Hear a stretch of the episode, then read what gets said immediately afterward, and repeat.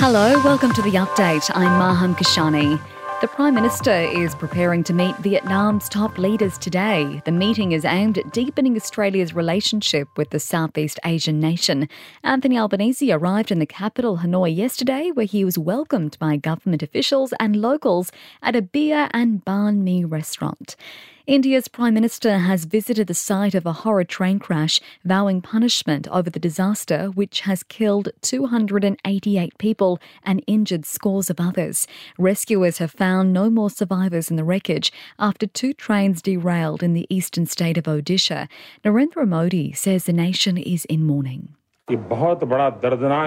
This is a very big, painful, and disturbing incident.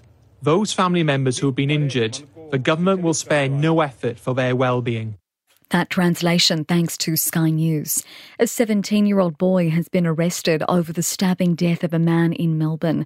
Emergency services were called to an address in South Yarra last night following the discovery of a 34 year old man's body. It's the third fatal stabbing in Melbourne this week. Former Hawthorn welfare manager Jason Burt has hit back at a claim made by some of the families at the centre of the club's racism allegations. Speaking via his lawyer, Burt says a claim that they had not sought financial compensation is untrue. The racism allegations have been laid bare in an open letter released by three ex players and a staffer, with the group taking the matter to the Human Rights Commission.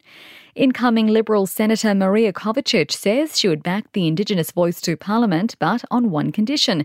Ms Kovacic has told Nine newspapers the Albanese government should delete executive government from the wording of the constitutional amendment. She says it would ensure the body would only have the power to advise the Parliament. And scientists in London have made a breakthrough in the treatment of ovarian cancer. Clinical trials show a new drug combination can significantly shrink tumours in all almost half of patients with the disease. In sport, the Mariners are A League men champions after thrashing Melbourne City 6 1 in the grand final. Jason Cummings, who played his final game for Central Coast, scored a hat trick. He's told Channel 10 it was a dream result.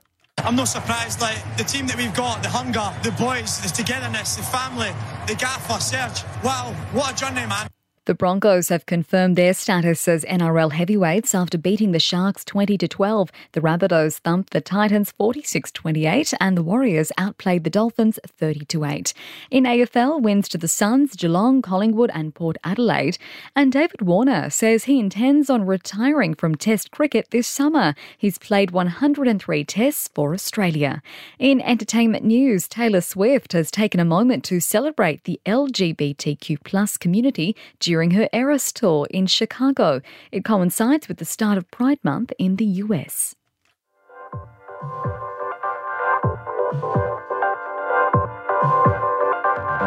And that's the latest from the Nova podcast news team, but we'll see you tomorrow morning for another episode of The Update.